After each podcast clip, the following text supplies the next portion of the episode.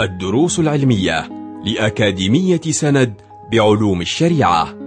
المرحلة الأولى شرح ميسر لمجموعة من المتون المختصرة تفيد المتلقي في دنياه وآخرته. مقرر الفقه شرح كتاب الرسالة الجامعة مع الشيخ خالد بن طرش. بسم الله الرحمن الرحيم. الحمد لله رب العالمين وأفضل الصلاة وأتم التسليم على سيدنا محمد وعلى آله وصحبه ومن تبعهم بإحسان إلى يوم الدين سبحانك لا علم لنا إلا ما علمتنا إنك أنت العليم الحكيم ولا حول ولا قوة إلا بالله العلي العظيم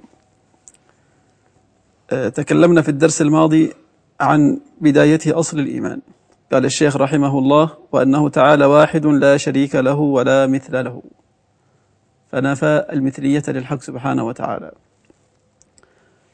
قال الحق سبحانه وتعالى ليس كمثله شيء وهو السميع البصير. فليس للحق سبحانه وتعالى مثيل وليس له شبيه وليس له نظير. وهي أمور يحصل بها أو يدرك بها الاتفاق بين شيئين موجودين.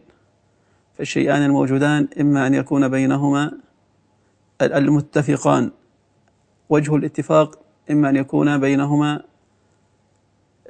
مثل أو بينهما آه، نظارة أو بينهما شبه. والشبيه أو المثيل هو من شارك غيره في بعض الصفات.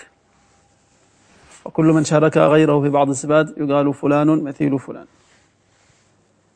وكل من شارك غيره في أغلب الصفات يقال له نظير. وكل من شارك غيره في أكثر الصفات أو في كل الصفات يقال له شبيه. يقال فلان شبيه فلان. والحق سبحانه وتعالى نفى أن يكون له مثيل فضلا عن أن يكون له نظير أو أن يكون له نظير أو شبيه. قال الحق سبحانه وتعالى ليس كمثله شيء. وإذا نفى الحق سبحانه وتعالى المثلية فمن باب أولى أن يكون ليس له نظير وليس له شبيه جل جلاله وتعالى في علا قال الشيخ رحمه الله خلق السماوات والأرض. فالسماوات والأرض خلقهن الحق سبحانه وتعالى. قال الحق سبحانه وتعالى خلق السماوات بغير عمد ترونها. وألقى في الأرض رواسي أن تميد بكم. فالسماوات التي نشاهدها وعظمتها وسعتها هي مخلوقة للحق سبحانه وتعالى وكذلك خلق هذه الأرض التي نعيش فيها ونحياها فهي مخلوقة. قال الحق سبحانه وتعالى أخرج منها ماءها ومرعاها والجبال أرساها متاعا لكم ولأنعامكم. قال الشيخ وخلق الموت والحياة والموت هو مفارقة الروح الجسد. فمفارقة الروح للجسد يقال له الموت وهو أمر وجودي. هذا هو الصحيح عند أهل السنة والجماعة أن الموت أمر وجودي. ولذلك الحق سبحانه وتعالى يقول في كتابه الذي خلق الموت والحياة. والحياة هي سريان الروح في الجسد. فسريان الروح في الجسد ووجودها يقال له حياة. وخروج الروح ومفارقتها للجسد يقال له يقال له موت. فالموت والحياة مخلوقان للحق سبحانه وتعالى. قال والطاعة والمعصية. أي وخلق الطاعة والمعصية. والطاعة هي العمل التي أو هو هو العمل الذي يرضي الحق سبحانه وتعالى ويثيب عليه الأجر.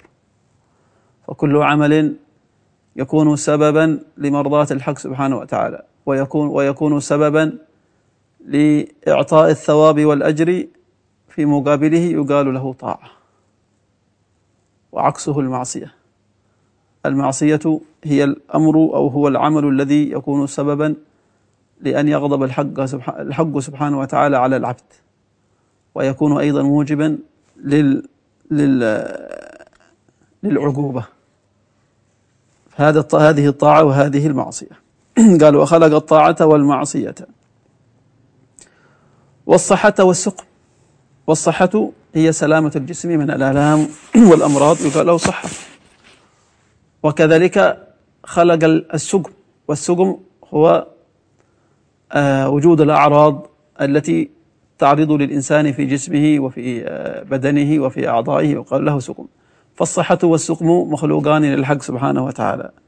قال والطاعة والمعصية والصحة والسقم. قال وجميع الكون وما فيه.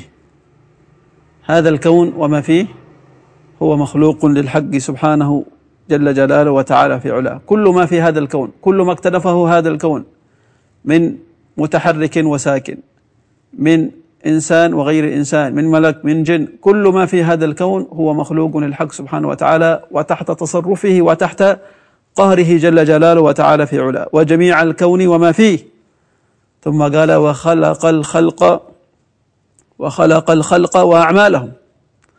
قال الحق سبحانه وتعالى والله خلقكم وما تعملون.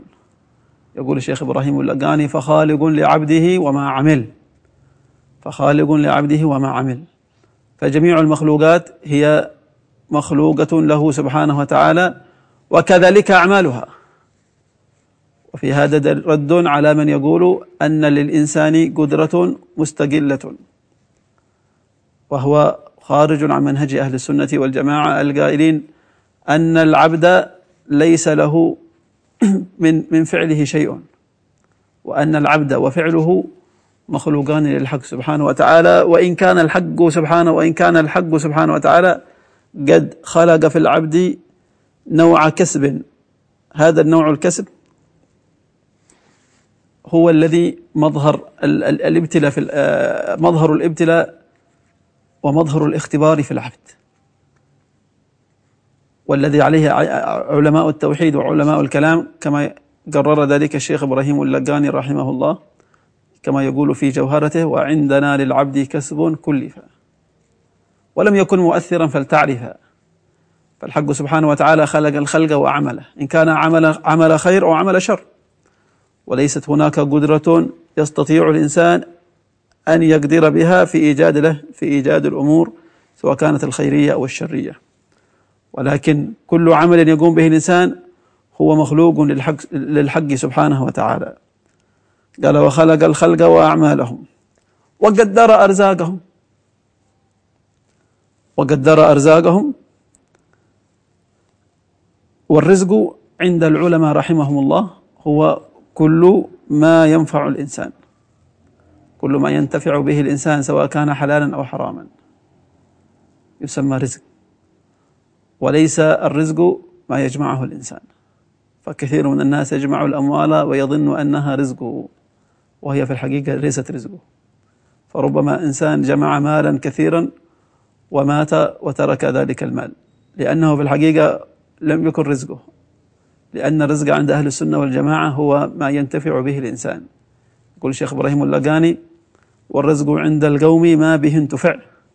أي ما انتفع به الإنسان. هذا هو الرزق. وقيل لا بل ما ملك وما اتبع. ثم قال فيرزق الله الحلال فاعلم ويرزق المكروه والمحرم. ثبت في الأثر آه، عن الإمام علي كرم الله تعالى وجهه أنه استأجر شخصا لي ليمسك له بخطام راحلته.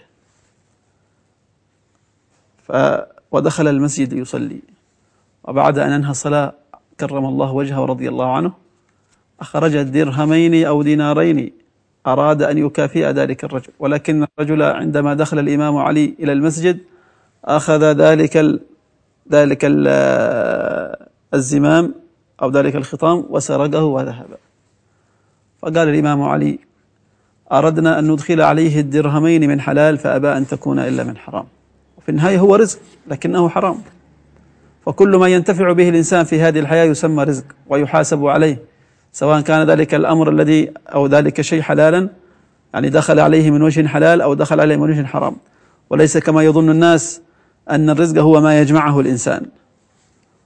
ولأن ما يجمعه الإنسان ربما لا يكون من رزقه وإنما يكون جامعا لرزق لرزق غيره.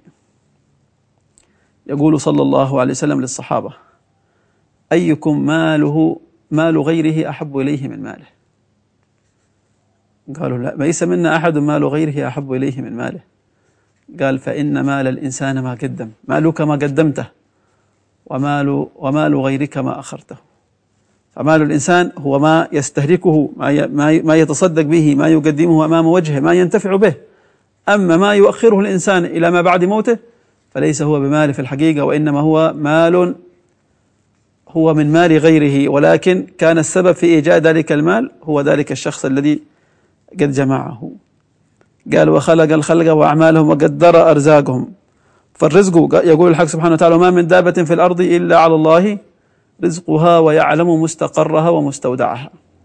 فالأرزاق مقدرة ولا يستطيع أو لا يموت الإنسان حتى يستكمل ما قدره الحق سبحانه وتعالى من ذلك الرزق في هذه الحياة. يقول صلى الله وسلم وبارك عليه وعلى آله إن ملك إن إن إن إن الروح نفث في روعي. أي أي سيدنا جبريل نفث في روعي. إن نفسا لن تموت حتى تستكمل رزقها. لن تموت نفس حتى تستكمل ما قدر ما قدره الحق سبحانه وتعالى لها من رزق. إن نفسا لن تموت حتى تستكمل رزقها قال فاتقوا الله وأجملوا في الطلب. أو كما قال صلى الله وسلم وبارك عليه وعلى آله. قال وقدر أرزاقهم وآجالهم فكما أن الرزق مقدر وكذلك الأجل وهو الموت مقدر أيضا. يقول الحق سبحانه وتعالى فإذا جاء أجلهم لا يستأخرون ساعة ولا يستقدمون. قال الشيخ رحمه الله وخلق الخلق وأعمالهم وقدر أرزاقهم وأجالهم. لا تزيد ولا تنقص. فالرزق لا يزيد ولا ينقص وكذلك الأجل لا يزيد ولا ينقص. فإذا ما سأل سائل وقال طيب هناك من الأحاديث هناك أحاديث كما جاء في الصحيح عنه صلى الله عليه وسلم من أحب أن يبسط له في رزقه وينسأ له في أجله فليصل رحمه. وكذلك هناك من الأحاديث التي جعل الحق سبحانه وتعالى في معدلها يعني في مقابل ذلك العمل الصالح آه، زيادة في الرزق أو بسطة في الأجل. كيف نجمع؟ أو كيف نقول بين الشيخ هنا يقرر وهو معتقد أهل السنة والجماعة أن الأرزاق مقدرة لا يمكن أن تزيد. وكذلك الأعمار مقدرة لا وكذلك الأعمار مقدرة لا يمكن أن يزاد فيها. وكيف نجمع بين النصوص الشرعية التي تحدثت عن آه، أنه يمكن أن يزاد في عمر الإنسان ويمكن أن يزاد في رزق الإنسان إذا عمل بعض الأعمال الصالحة التي تحدث عنها صلى الله وسلم وبارك عليه والعلماء أجابوا ذلك بعدة أجوبة. ومن أجوبتهم أن المراد بالزيادة هنا أي حلول البركة. مع أن الرزق واحد لكن يبارك الحق سبحانه وتعالى فيه حتى يكفيه زيادة أكثر مما لو مما لو لو لو لم يعمل ذلك العمل ربما لم لم لم يستفيد منه تلك تلك الاستفادة التي استفادها بعد ما عمل ذلك العمل.